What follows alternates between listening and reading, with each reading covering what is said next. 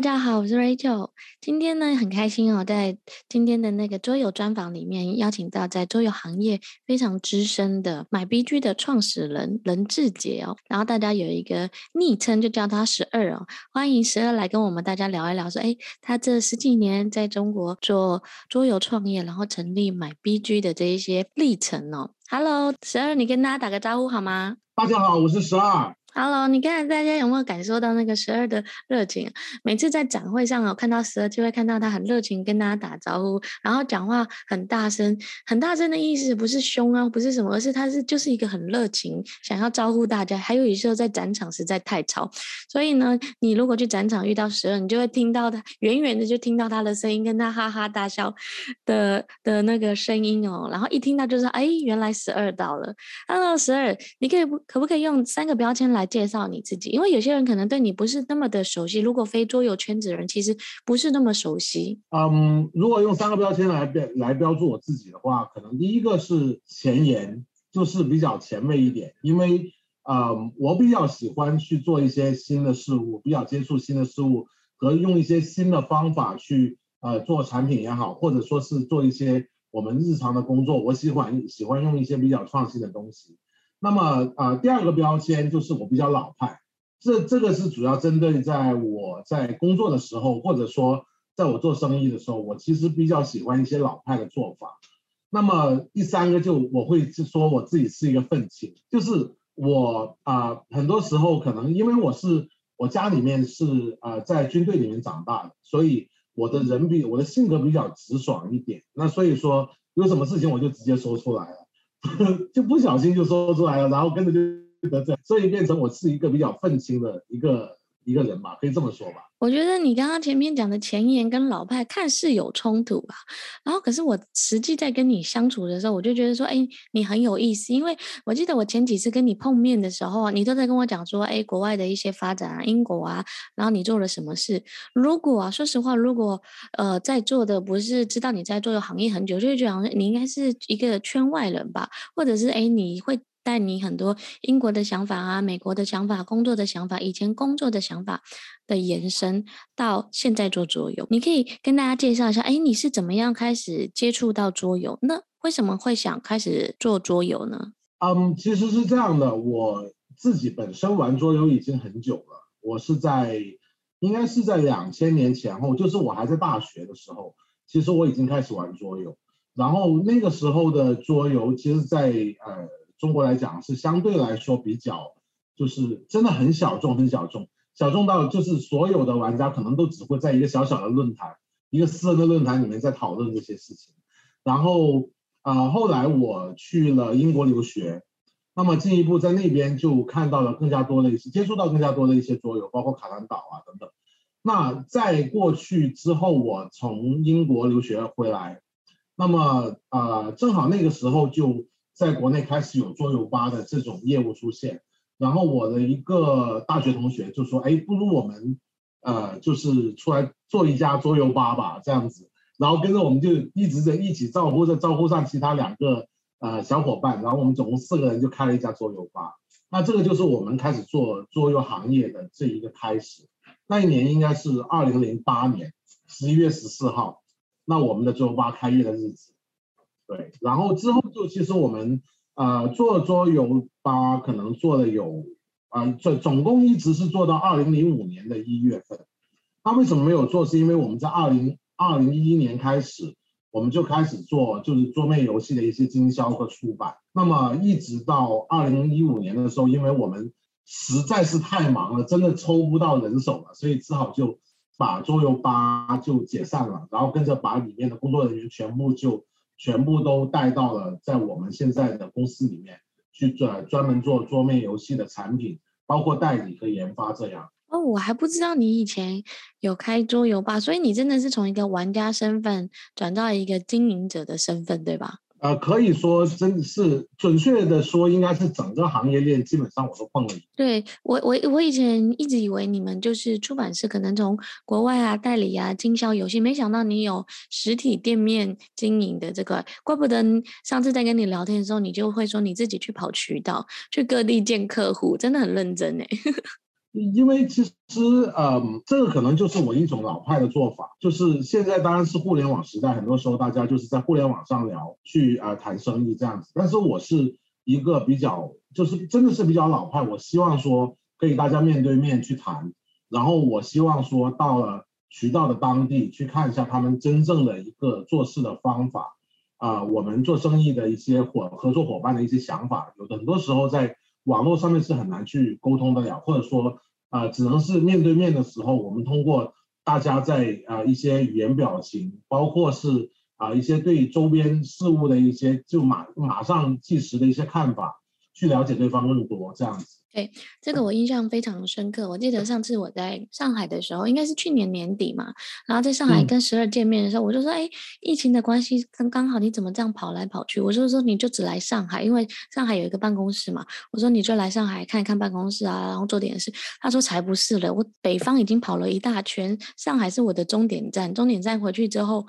就是要回广州，然后他就跟我说，他因为疫情的关系，虽然网络上大家可以联系嘛，可是他还是想实地的去关心一下，实际的去了解一下通路啊、市场啊。我觉得他就是用老派的方式来真实的收集呃客户的需求啊，未来市场的前景跟发展。那这点其实让我非常的佩服。为什么佩服呢？因为有人就说，哎呦，干嘛那么累，那么辛苦呢？可是我觉得真的是啊，实地。走访跟实地探访每一家店面啊，跟每个老板聊一下天啊，然后跟他们沟通一下，有些时候会得到你意想不到的资讯啊，或哎让他们也会觉得说，哎，你是真的关心他跟关怀他。就像我以前在台湾的比较多的时候，可是我只要到呃内地的时候啊，我去上海啊，去北京啊，我一定都会自己去走访店家。他们就说你干嘛这样？我就说那不一样啊，你去到那边看他们的摆设，看他们的风格，你无形当中会觉察到很多事情，然后。那就是一个深刻的记忆，你可以跟大家聊一下吗？你在上次这样拜访当中，实际拜访当中有什么趣事吗？或你发现了什么？嗯，因为上次拜访的时候，其实实际上是因为我在，我发现我自己在，因为我们在广州嘛，嗯，那广州其实是整个中国大陆的比较南的一块呃一个区域。那么其实对于就是呃整个内地来讲，包括西南西北，嗯，包括是整个北方，其实我们都不知道，就是在疫情的影响下面。对桌游店面、对桌游渠道到底真正的影响在哪里？我们只是只能是通过一些简单的社社交媒体去啊、看到一些很片面的信息。那所以说，我们是对自己，比如说在选品，就是我们因为我们要代理出品也好，我们做原创也好，我们要知道我们的产品是否能够符合就是市场的需求。但是在网络上面，其实实际上我们得到的消息是非常少的。那么另外就是疫情的影响对。呃，各地的玩家会不会有一个，就是在呃游戏的一个场景上面，就玩玩桌游的场景上面会有所变化？有，比如说有疫情的情况下，可能是更加多，可能会在家里玩，或还是说在咖啡厅玩，还是说找一个比较大的一个广场，因为空气比较流通，可以不用戴口罩的玩。这个我们是不知道的，这只能是到了现场，我们就到了实地，我们去看。然后另外就是。呃，包括是库存的问题，因为我们并不知道，就是在疫情的情况下面，哪些游戏是卖得好，哪些游戏是卖不好。经销商在网络上面，其实他们更加多可能会，啊、呃，对于我对我们出版商说话，可能会会有所保留。嗯，所以其实，呃，更加直接就直接到他们的店面去看他们的库存怎么样，或者说直接去看仓库的库存怎么样，那我们会有更加直观的一个理解，包括一个横向的一个对比。啊，哪一种产品可能更加适合在疫情的情况下面的市场等等，去进行一个综合的考量。给我感受很深的就是，呃，其实由于中国大陆真的很大，那么其实像西北、西南地方，他们的人口密度，就是当然不是说每一个城市都是这样，但是人口密度来讲，呃，西边做大陆的西边，其实人口密度没有那么高。嗯。那么尤其是西北，那么西北的话，其实呃，你说像新疆啊或者内蒙古那些地方。其实他们基本上是等于，就给我感觉很像在国外，就是啊，你可能在开开个车在路上，不是高速公路，就是在车的路上，可能半天碰碰不到一个人，是有这样子的。所以说在他们那边的话，其实，在疫情的情况下面，并没有影响太多，就是桌游场景的一个变化。那么在啊、呃，在中国的就中国内地，我们在呃那个东边，那么在东边就是沿海地区的话。相对来说影响会比较大一些，因为人口比较密集，那么交通也比较就是交通比较方便。那么在这种情况下面的话，其实万一某某一个城市出现了一个呃疫情的爆发，比如说最近在福建那边进行一个爆发，那么它会影响到周边的几个省份，甚至一些主要的一些交通的城市，他们会采取比较紧张、比较啊、紧促的一些防疫措施，这样就会影响到就是桌游吧店面的一个运营。他们会，他们可能根本就开业不了。那么在这种情况下面的话，就只能是玩家可能就直接在啊、呃，就在家家里买回去嘛，或租借嘛，对不对？嗯，没错，会出现这样的情况。那么这是第一种。然后第二个问题是在于说，像儿童游戏，儿童游戏其实在疫情之后，它的销量是高了很多，但它的使用场景跟以前不太一样。以前的话，其实呃，儿童游戏它更加多就是。跟玩具渠道一样，这样子去跑玩具店啊，或者说是呃，我们说校边店啊，或者说啊、我们在网络上面的一些就是比较垂直的渠道，比如说妈妈网啊等等啊、或者说是现在小红书这样子。那么在疫情之后，其实更加多的，其实啊，对我还漏了一个，就是教育培训机构，其实它有一个相当的一个不不，它可能是一个比较综合的一个一个体系，就是包括推广，包括销售。那么由于疫情的关系，其实教育培训机构方面，其实他们的开业已经少了，因为不时的要关店，所以说大家很多时候他会转到网课上面去。那么在网课的情况下面，呃，去介绍桌游，其实是相对来讲感染力没有那么深，嗯，那么也没有说能够直接跟孩子们能够玩到。所以说，在儿童游戏的角度来讲的话，其实如果说在疫情前，儿童桌游的一个啊、市场销售，它更加集中于是在教育培训机构作为啊、一种权威式的一种推广，然后再配合市场传统渠道的销售。那么在啊、疫情后的这样一个时期的话，儿童桌游它实际上进入了一个全新的时代，就是当然它不会说摒弃了原来的传统的一个呃我们刚刚说到就是教育培训机构和传统的渠道。但现在更加多在网络面会有更加多的尝试，但这种尝试我们现在看起来其实还没有达到我们觉得应该能达到的一种高度。这跟网络单纯靠网络去传播、去介绍桌游这种力度是实际上是没有面对面这么介绍桌游的力度那么好有关系，是有这样的一个，就是大家都是在想这个事情怎么去解决。那么。然后现在，因为我们中国大陆这边还会出现，就是国家这政府这边会推了一个叫“双减负”的一个这样的政策。对对对，这样子的话，实际上对教育培训机构是个非常非常大的打击。也就是说，他们在啊、呃、教室里面，就是他们租的教室里面是不能再进行学科类的一个呃教育。那也就是说，他们学科类的教育只能放在网课。然后未来不知道网课会不会被打击，那么所以说现在很多的教育培训机构，他们要坚持下去的话，他们现在有很多种尝试，比如说他们不教具，他们他们不用不会去针对小朋友去进行开班，他针对家长进行开班，教家长怎么跟小朋友玩，怎么教导小朋友学习，这是一种方向。第二种方向是他们转到是去做呃游戏的体验课。就是通过啊、呃、游戏课，当然它不只是儿童桌游，也会包括一些户外的活动。那么让孩子们在一个课堂上面去感受，就抽象性的感受一些，就是呃一些思维，或者说对某一种学科或者某一样某样事物呃感觉到一个兴趣。那么这是另外一种方向。第三种方向就是最近啊、我在接触的一个方向，就是他们会把教室变成了。体能训练课教室，然后他们是做体育课，因为体育课是没有，因为体育课是有考试，就升学考试有体育体育试，那么呃体育试还相对蛮复杂的。昨天我我们去谈那个足球，那么足球的那个体育试，就作为我一个是曾经受过专业足球培训的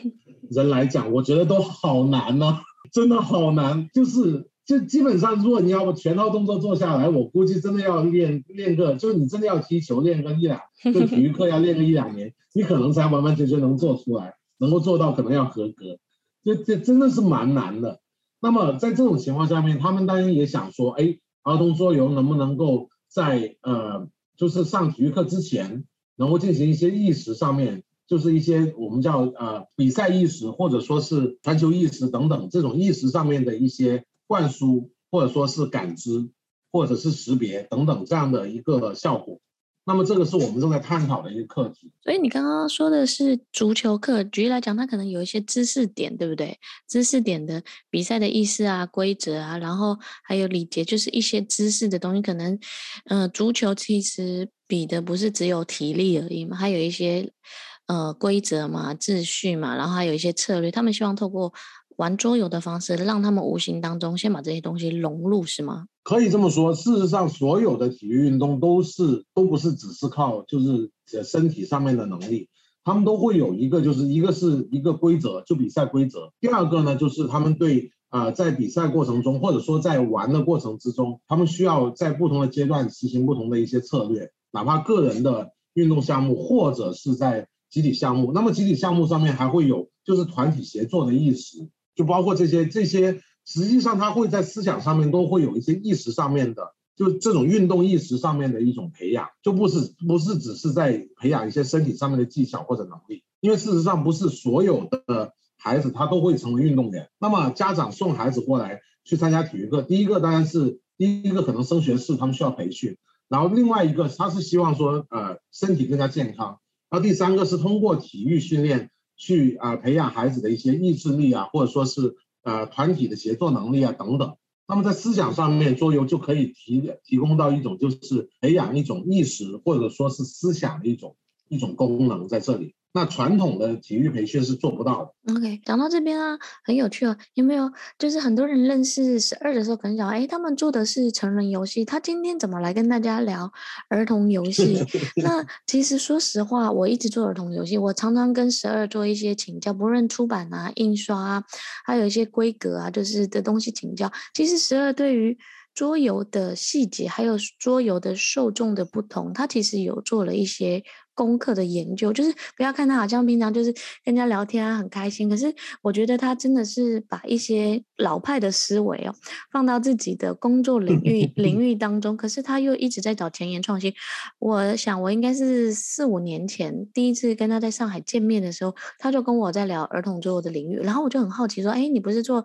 成人桌游的吗？你怎么会关注儿童桌游的？”这时候可不可以让你介绍一下 MyBG 吗？然后顺便讲一下说：“哎，你们的一些发展。”跟哎，为什么你最近会关注儿童桌游？还有你对一些儿童桌游的看看、嗯、看法？嗯，其实是这样子的。我们从从大到小这么说吧。那么从全世界的桌游产业来讲的话，其实儿童桌游的那个比重是非常的大，而且在呃，应该说在我们所能够接触到的信息里面，儿童桌游在全世界的桌游的一个市场占比来讲是超过了六成。所以，其实，在整个桌游行业里面，儿童桌游。在全世界的范围之内，它实际上是一个非常非常重要的一个产品。那么这是第一点。那么第二点，我们来到就是在中整一个大中华区市场来讲的话，其实大中华区市场一开始实际上是以成人桌游为主去进行了推广。但是我们在这个行业里面，因为实际上桌游是个文化产品，那么从一个整个整个行业的发展来讲，不可能说只有成人的这个产品。如果成人产品一直存在，但是我们没有后续培养，就是像。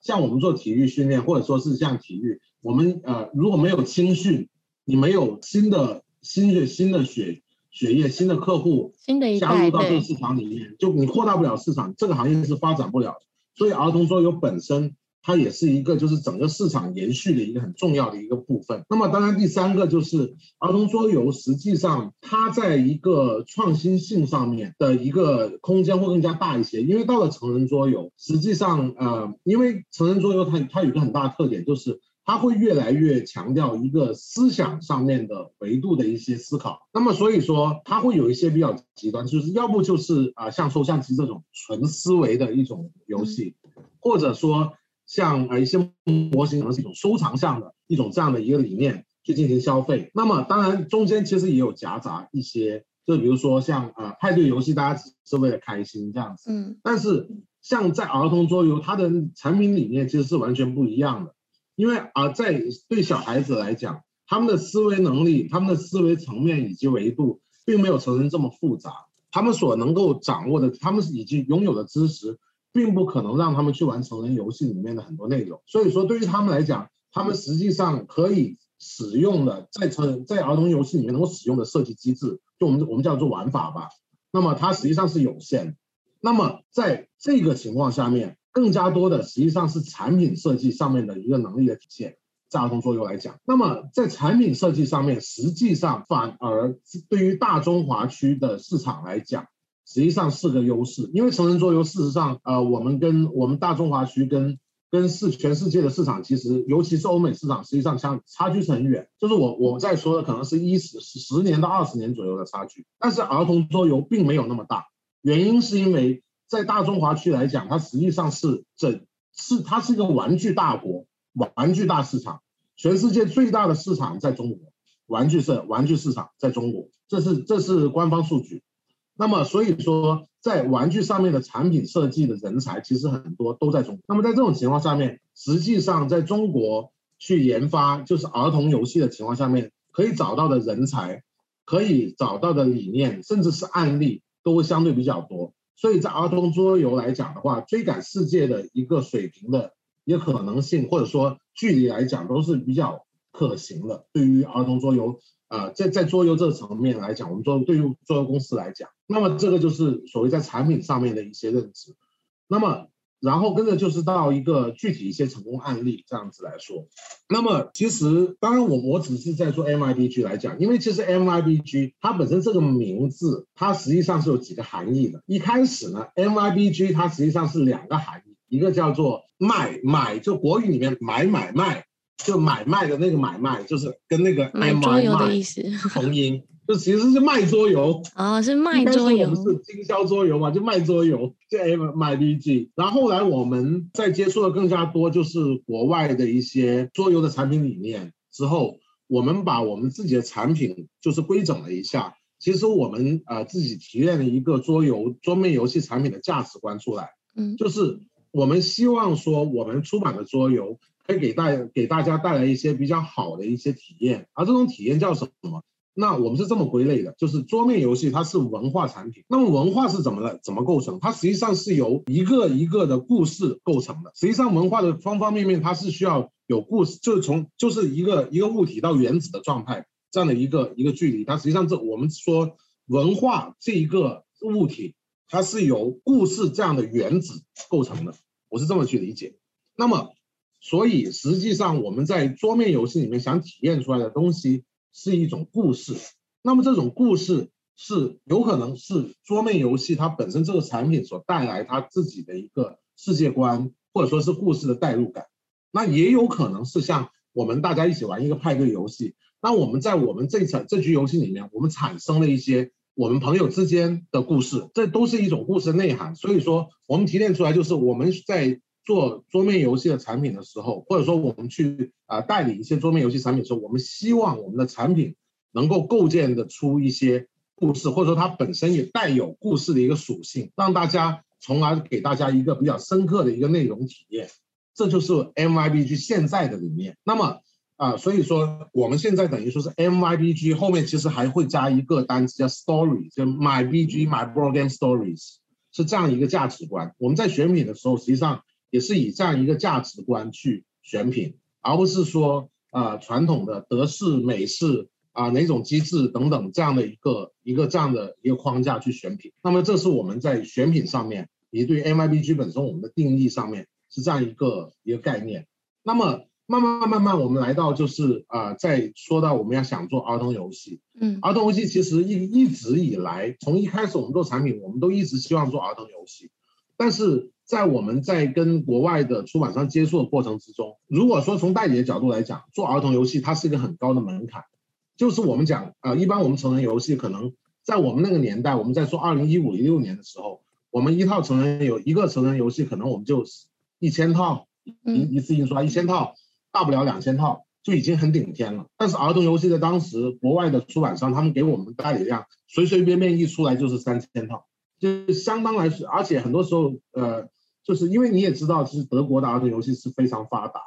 他们的那边的桌游很多时候都在德国直接生产，那么三千套又在德国生产的情况下面的风险是非常非常大的，那么对于我们来讲是的的确确没有办法承担得了，所以当时我们实际上根据当时的一个情况，我们就在想说。我们自己要做原创儿童游戏的原创。那么我就开我们就开始在研究儿童游戏方面的一些产品的体系以及理念。那么我们现在其实是有规整出来一套我们自己的一个理论体系。那么这个理论体系从框架上面来讲，就是我们要构建出我们自己对儿童儿童桌游，我们这个这家公司对儿童桌游的一种理解，形成一种价值观。就像成人桌游，我们现在在成人桌游说 My Board Game Stories，我们我们强调的是故事的一种内容的价值。那么在儿童游戏来讲，我们也会强调一种这样的一个价值，然后根据这种价值观。我们去开发出我们希望想开发出来的一些产品。那么现在我们实际上是在跟广州美术学院一直在啊，这几年其实都一直在联合开发一些桌面游戏产品。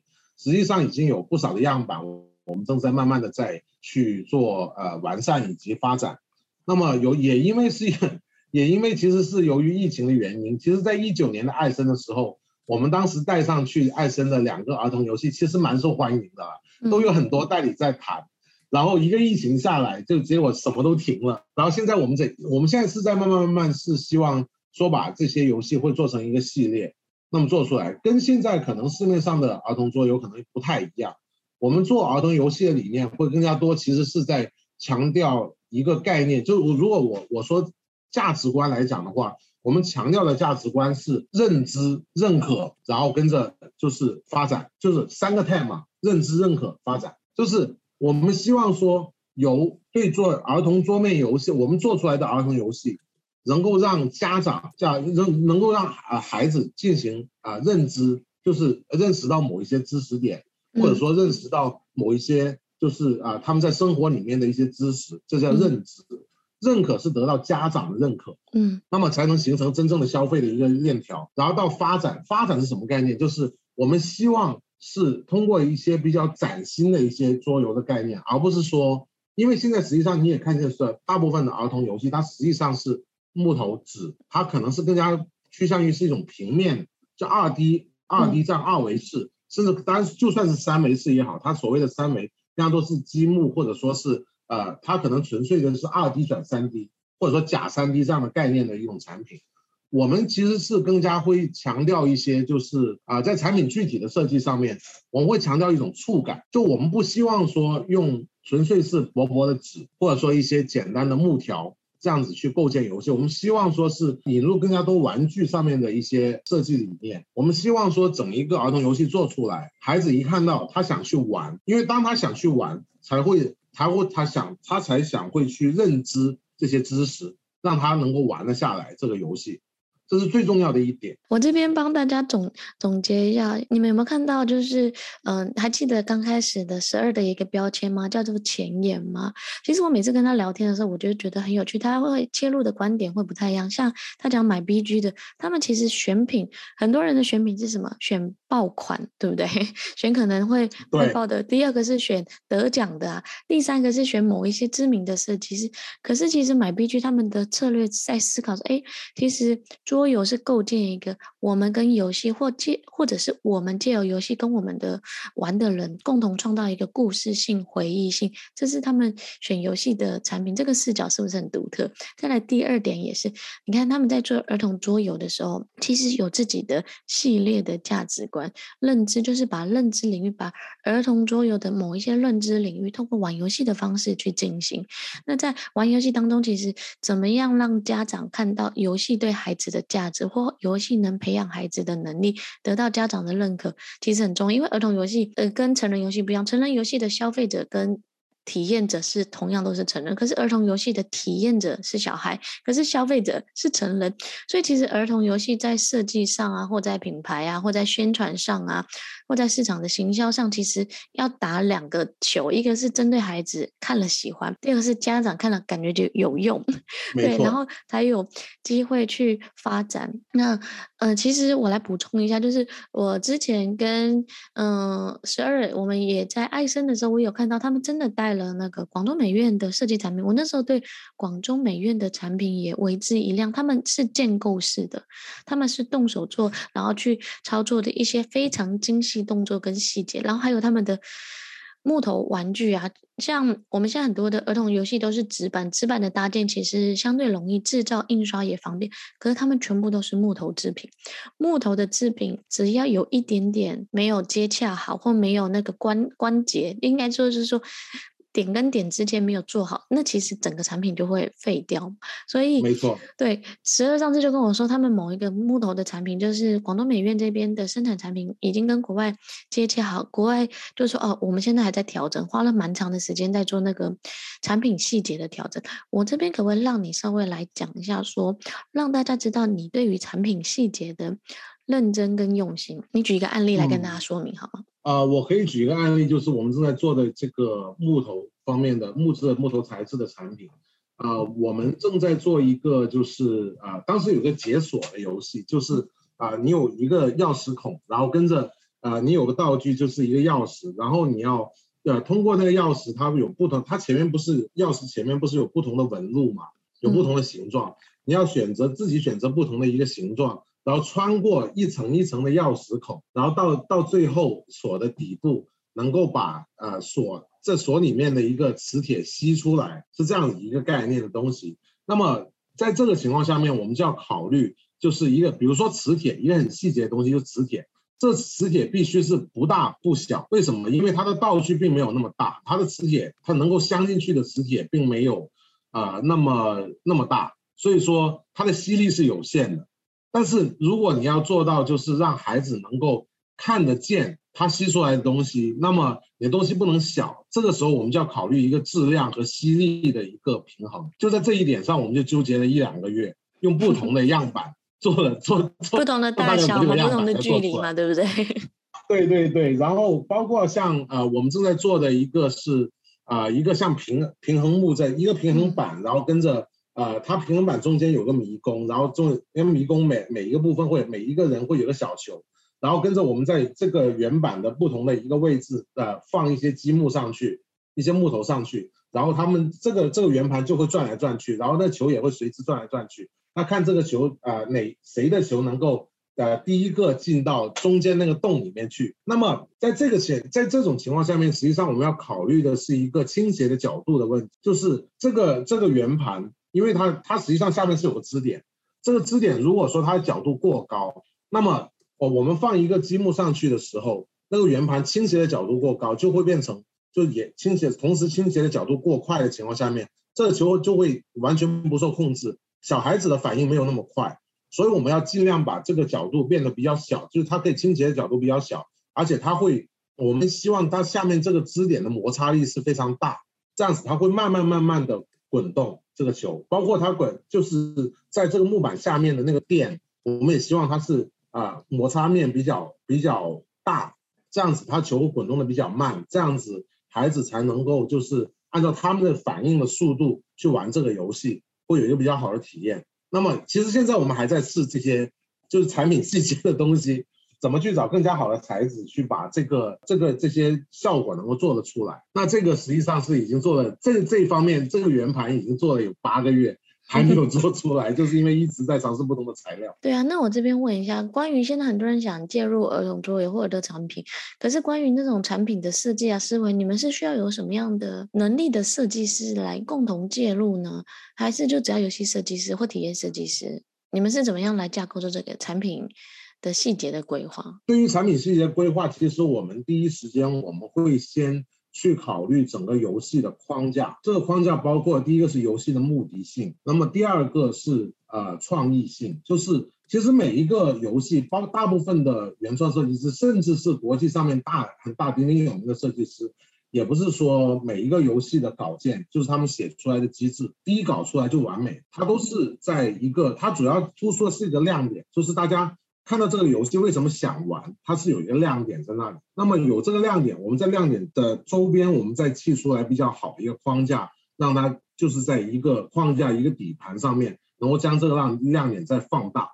这是我们一个创作的理念，这样子。那么所以说，在我们来看的话，我除了目的性之外，就是一个创作的亮点。然后到了实际的一个操作上面的话，其实我们首先会是在这一份稿件里面找到亮点之后，我们觉得，哎，这个稿件是有潜力的，然后跟着我们就会开始发展它的一个周边的一些呃机制玩法，那么让它整完成为一个比较完整的一个桌面游戏的一个机制稿件，然后我们会呃开始产品设计。那么产品设计的话，主要是呃为了实现这些呃这些机制，我们用什么样的我们我们理解为是桌游的语言，将它表述出来。让它的目的性能够，或者说它的背景能够很完美的陈述出来，这个是我们的一个创作的思路。那比如我举个例子，很简单，就是比如说我们要呃攻击某一样东西，那么它会有个命中率，那这命中率，比如说我们设定为六分之一这样的一个命中率，那我们可以通过一个六面骰子去这去实现，但是我们也可以通过卡牌六张不同的卡牌去实现，你在里面盲抽一张。也是六分之一，对，然后你甚至可以是呃用另外一种方式，就是我们投票 投票决定，就是比如说我如果正好有六个人，那么六个人我们也我们一二三四五六，我们一人说一个数字，随机一同时说一个数字出来，然后看哪个数字是呃最多人说的，那就是那个，那其实也是一定程度上也是六分之一的概率。那到底是用哪一种机制去讲述这个游戏的内容或者目的性，展现它的目的？这就是我们在产品设计上面去考虑的一些事情。那么包括就是在儿童游戏方面的话，其实它还有更加多的一些生产的标准，它实际上是更加贴近于玩具。包括是防吞食，防吞食是专门有呃物理物理测试的，是科学物理测试。包括是材质，因为呃木头啊或者说是塑料等等这样的材质。它是会涉及到微量元素。那么最现在世界上呃玩具来讲最通用的安全测试就是 EN 七十一欧盟的，一共是测试十九种微量元素。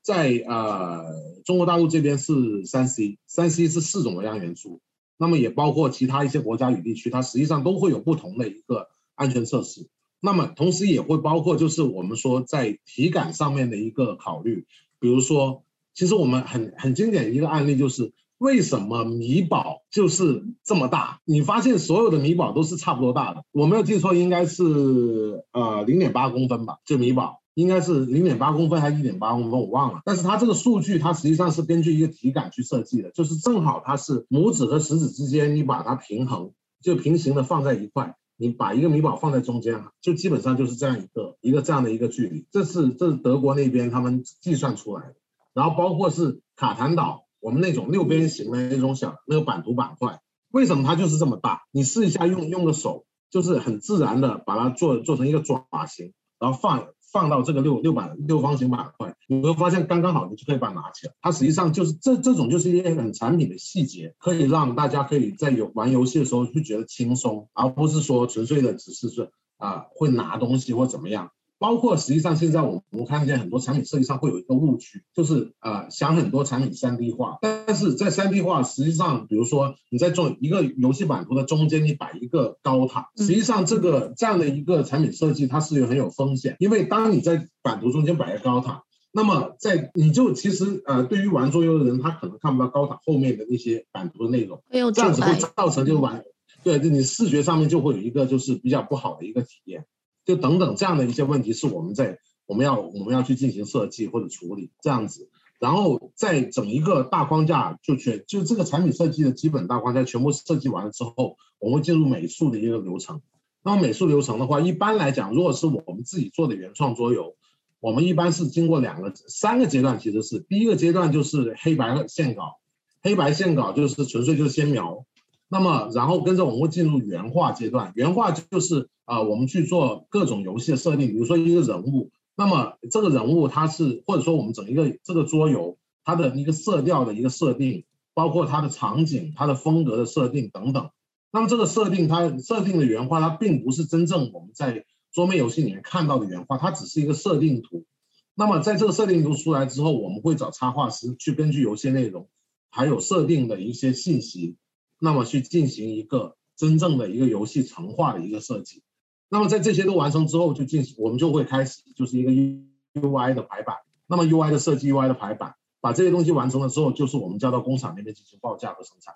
这一般是这样一个流程。对，我觉得你刚刚在前面讲的，就是很多人就说，还有桌游为什么这么贵啊？原创游戏那么贵，儿童游戏为什么那么贵？不就就是一些木板跟纸板。可是像刚刚十二讲的，为什么卡坦岛的六角形就是要这么大小？他们其实是经过设计的。然后还有米宝的大小，还有呃米宝，其实我用卡坦呃卡卡颂来当案例，卡卡颂有成人版跟儿童版。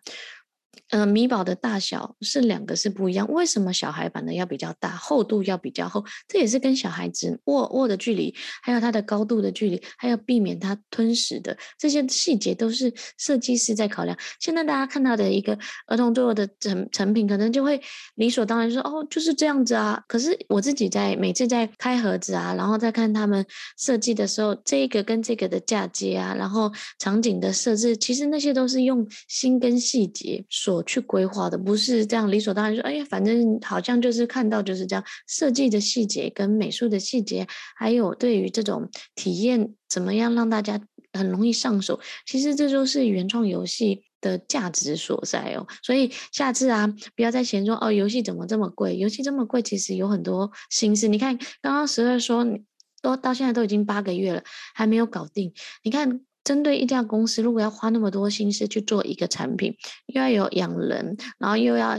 运运运营公司嘛，然后又要讲市场性，其实方方面面其实是非常的辛苦的。可是因为他们希望打造一个用心的产品，因为一个用心的产品，它可以创造市场新的体验，也可以创造持续性、未来持续性跟的收入，跟未来就是可以做。出版啊，授权啊，不同的方式来有让一个产品可以有极大化的市场效益。这边呢，我刚刚想让你再跟大家讲一下那个国外的产品啊，授权啊，开发，还有你怎么样想把原创桌游往外做推广，好吗？嗯，没问题。那么实际上，呃，先说代理吧。代理桌游的话，其实在国外来讲，应该说全世界的代理桌游，它的模式基本上是就大同小。那么代理桌游首先是选品，那么选品其实。这个就看每一家公司的一个价值观或策略怎么去选品，这个我就不用多说了。那主要就是一个程序上面的东西。那么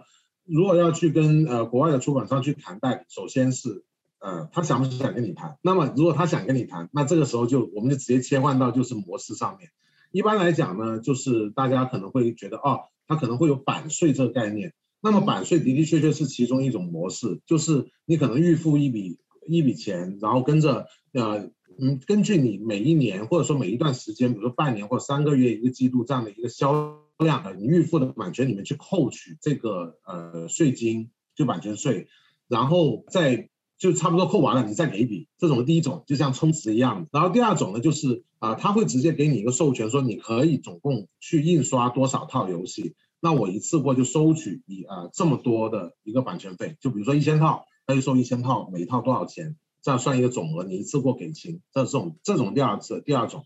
然后第三种呢，就是现在中国大陆这边是会相对会比较多应用的，就是我们叫 wholesale，就是批发类批发模式。批发模式呢，因为呃桌面游戏其实它在呃我们这边它是一个就是政府这边在呃就是在条例上面没有那么清楚的一种产品。所以说，实际上，呃，如果我们要直接在公司这边去给版权税这样一个项目到国外的话，实际上是比较困难的。所以说，我们只能从一种就传统外贸的角度去进行操作，那也就是所谓的批发，也就是说进口批发。那么在进口批发的情况下，其实就更加简单的，就是由那个国外的出版商他去他去负责生产，然后他直接把一个成品给到我们，我们就给这个就整一个整包价的钱。那里面其实已经包括了呃一个生产的价格，包括了呃就对方的盈利以及是版权费等等这样的一个一个内容在里。啊，这主要是它现在主要基本上都是这三种的授权的方式，这样就代理方面。那你可以聊一下说，其实因为很多人认识你们公司，可能是知道你有代理成人游戏跟经销成人游戏。那其实你现在也很想把儿童游戏啊，从或者自己的原创游戏往国外带，为什么你会有这样的想法呢？呃，我可以这么说吧，其实这个这个话题会有点沉重，有点大，嗯，嗯因为呃，我心里面一直有这样一个想法，就是。呃，当如果我们要发展一个呃行业的话，我们就必须要有自己的研发能力。必因为如果说我们自己这个行业在一个这样一个大区域里面，如果我们没有自己的研发能力，那么只是靠国外的一些啊、呃、产品去进行一个销售的话，那么实际上是没有自己的自主权。应该说是产品，无论是产品自主权，甚至是运作自主权。就我我难听点，难听点讲的话，就是代理业务它实际上并不是自己的，是国外的，国外这帮官方的。那么在这种情况下面，可能会出现很多运作上面的问题，包括因为我们是在操作国外市场的规则，以国外市场的规则去操作我们现在呃在整个大中华区里面的一些运作，包括就是。呃，官方那边有一个不确定性，因为我们毕竟不能控制官方，那么所以说在很多情况下面，实际上它的运作是非常不稳定的，尤其是现在在疫情的情况下面，其实每一个国家的情况都不太一样，而且甚至是很多国家的官方，它实际上他们的工作时间都不得不到保证，甚至是工厂，由于是啊一波一波的疫情袭来，国外的工厂也不能说全年一直在开工，所以说。呃，在很多情况下面，我们都存在一个非常不定性的一个概念在这里。然后从原创的角度来讲的话，因为呃，只有我们这个大区域里面，这这块土地上面的人民才最熟悉自己，那么最熟悉我们整个大中华区的文化，或者说大中华区这整个受众的需求。所以说，原创的研发实际上它是非常重要的，因为我们可以开发出最适合本土的一个产品。那么它实际上它的消费潜力也是越也是最大的。那么我是这么去想，这是从一个商业角度上面来想。如果是从一个就是行业发展的角度来讲，就是一句话，就是没有原创研发能力的一个行业，它实际上不是一个行业，它只是一种贸易而已，它是没有生命，而且它也没有太多的延续力。因为一旦国外国外官方他们要卡断我们，OK，他们啊、想垄断这个市场。他们只需要去大家，呃，他们一一起联合起来，一个八国联军打过来，我们没有任何抵抗能力，我们连自己的武器都没有，是这样一个概念。所以我认为，就是原创研发，无论再艰难，其实也应该坚持下去，哪怕说可能会承受很大的失败，但是这就是我们整一个行业，或者说我们再说实际一点，就每一家桌游出版社的业务，他们的真正的生命力的来源，他们的未来就在原创。我是这么想法，这边我非常认同时候，就是其实我开始接触桌游，第一个先去的也是学原创桌游设计。虽然我是桌游产品的应用者，可是我觉得原创，我后来发现原创是根源，所以我。二二零一二年第一次到上海的时候参展，我参展了，就是我不是设计师，我也不是出版社代理商，可是我是带原创游戏去给大家看，说呃桌游的可能性，桌游在不同题材的可能性可以怎么样操作跟运用。再来近几年我也很爱采访原创桌游设计师，因为我觉得有原创是一个行业的根源跟一个行业。源源不断的来源，这样会有很多的新的创意啊，新的发生，也会符合新的世代哦。就是我真的觉得原创设计是每一个行业最基本，不是只有桌游行业，就是每一家公司或每一个产业链一定要有创新创意、新的研发的技术，才能持续的不断推出新的作品，满足给新的市场。那没错，代理跟行销也会有啊。有些人就是擅长做代理啊、贸易啊，就是等于一个是原创，是从根源从头到尾会往下扎。根，可是代理呢？代理就会往横向的发展，就是可以横向的有看到不同多元的样貌跟可能性。对，所以这边我觉得今天这一集啊，如果你有听的话，你我相信你对认识二啊，就是十二这一个。呃，他们在经营桌游的这个公司跟这个理念，会有一个全新的视角跟看法。那后面我来想跟你聊一下，说，哎，你其实也蛮重视家庭啊，跟教育啊，也自己也是一个桌游玩家。你平常会跟小孩玩游戏吗？经常玩啊，真的是经常玩。我两个孩子都非常喜欢跟我玩游戏，而且他们玩的游戏是比较怎么说呢？他们是从小其实在，在呃四五岁开始就开始玩游戏了，我就会带他们开始玩游戏这样。那你平常跟他们玩，现在他们？一个九岁，一个七岁嘛，他们玩什么游戏比较多啊？他们会更加多喜欢玩一些就是有身份代入感的游戏，比如说像我们之前出的一个叫《妙手神医》，英文名叫 Rush Enemy，它实际上是呃经营一家医院，然后每每一个每一个玩家他是一个医生，然后那孩子就很喜欢就自己做医生，然后去治病的。然后有另外一个呃另外一个他们很喜欢玩的游戏是中国城 Chinatown，就是呃你是一个中国商人，然后怎么在 Chinatown 里面去经营自己的店。就怎么扩大自己的商业帝国，然后还有就是卡卡颂啊，卡卡颂他们很喜欢。然后呃，他们也很喜欢是玩那个呃，他们会喜欢就是我我们中国大陆这边会有军旗啊，或者说是飞行棋这些，他们也会玩。但是他们很奇怪，他们不知道为什么非常喜欢玩国际象棋。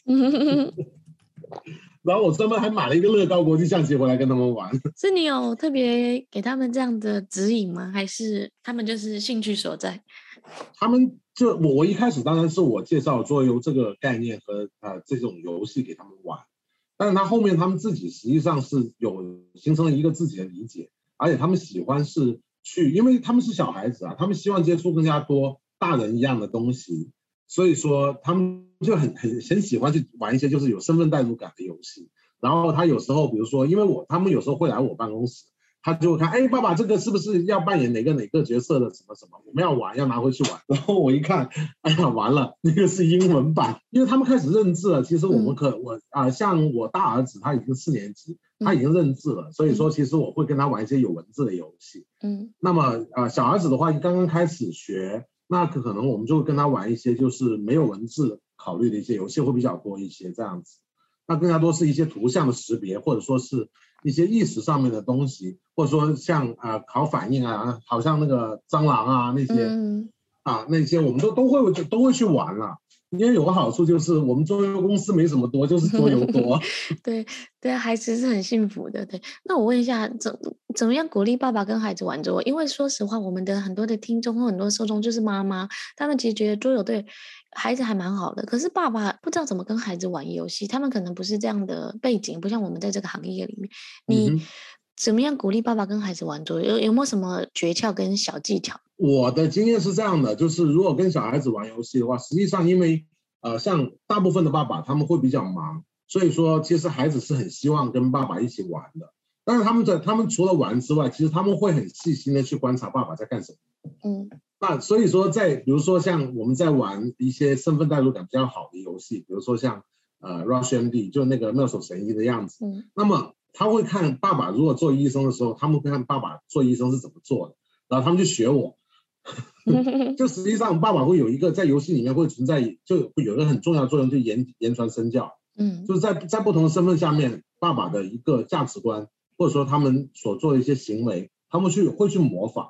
比如说像中国城，爸爸要去要去建饭馆，然后跟着他们就全部就去去抢饭馆，都会有在很明显的这样一个趋势。它实际上就是它是一种模仿的一种过程，就通过游戏，他会去认知这些东西之后。他会，因为他们他们就算认知了，他也不知道怎么去做。那么这时候他们会去看爸爸怎么做。那所以说，其实爸爸实际上啊、呃，如果爸爸他可能是在玩游戏的时候，他不知道说什么，不知道做什么，其实他应该做的就是正常人应该做的事情。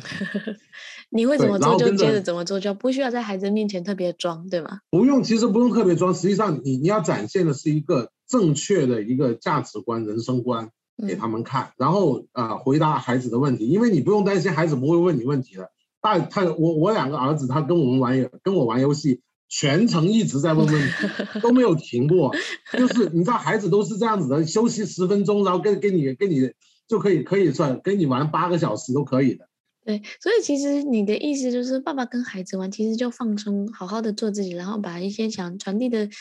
呃，价值观啊，行为观啊，还有一些正确的一些发展的方向啊，就是是表露给孩子看，孩子无形当中就能学习跟模仿，对，吧？对对对，实际上没有说真的要把这些事情说出来，因为你说出来之后，反而就变成好像上课一样，孩子反而会比较抵触。嗯，所以我一般更加多的就是用行为，用我的一些就是。言行去给他们做榜样，这样子会比较好一些。OK，今天非常开心跟十二啊聊了聊了这么多。我每我觉得每次跟他聊天就像上一个课，很多人就是说，哎，没有那么夸张了啦，没有啦，就是真的，因为我觉得十二很多的时候切入点啊跟观点是让我会去常常去思考，这也是为什么我喜欢做这个节目，因为我觉得如果做这个节目只是讲大家已经知道的，就有点可惜，要常常挖掘说每一家公司每一个品牌还有。每个人他们是怎么样来架构我们这个桌游的行业跟桌桌游的产业的？因为大家知道它的好，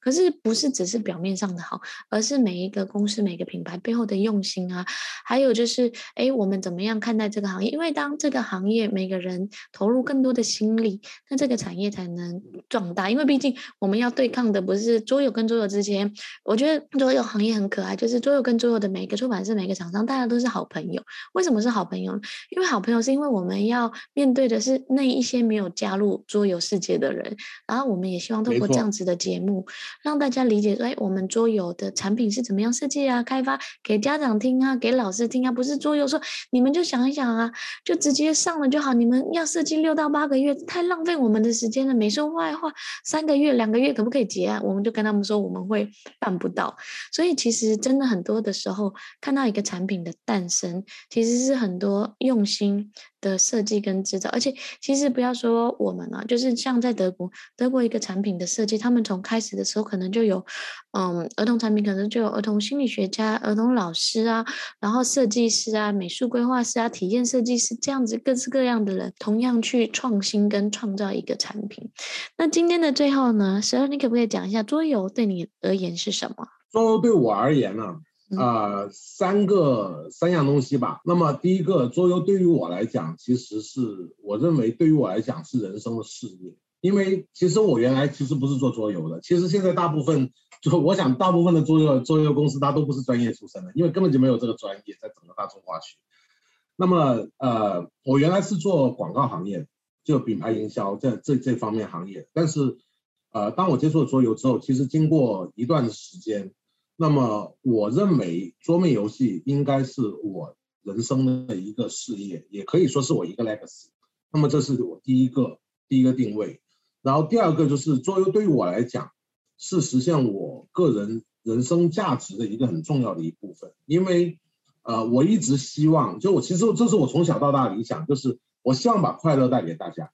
就我我这个人其实就很喜欢，就是跟大家开玩笑啊，去玩游戏啊，或者说去聊天啊。所以，其实对我来讲的话，其实我觉得我的人生价值就是希望把我的快乐带给大家。嗯，那么在第三个，实际上就是我觉得桌游它是一个很值得我去摆心思下去慢慢去啊、呃、品味、去研究的一个事情，可以让我去，就是这么说吧，用我用我老婆的一句话就是。嗯你自从你做了桌游之后，我不用再担心你去鬼混了。又是你把心思都投入在产品上面。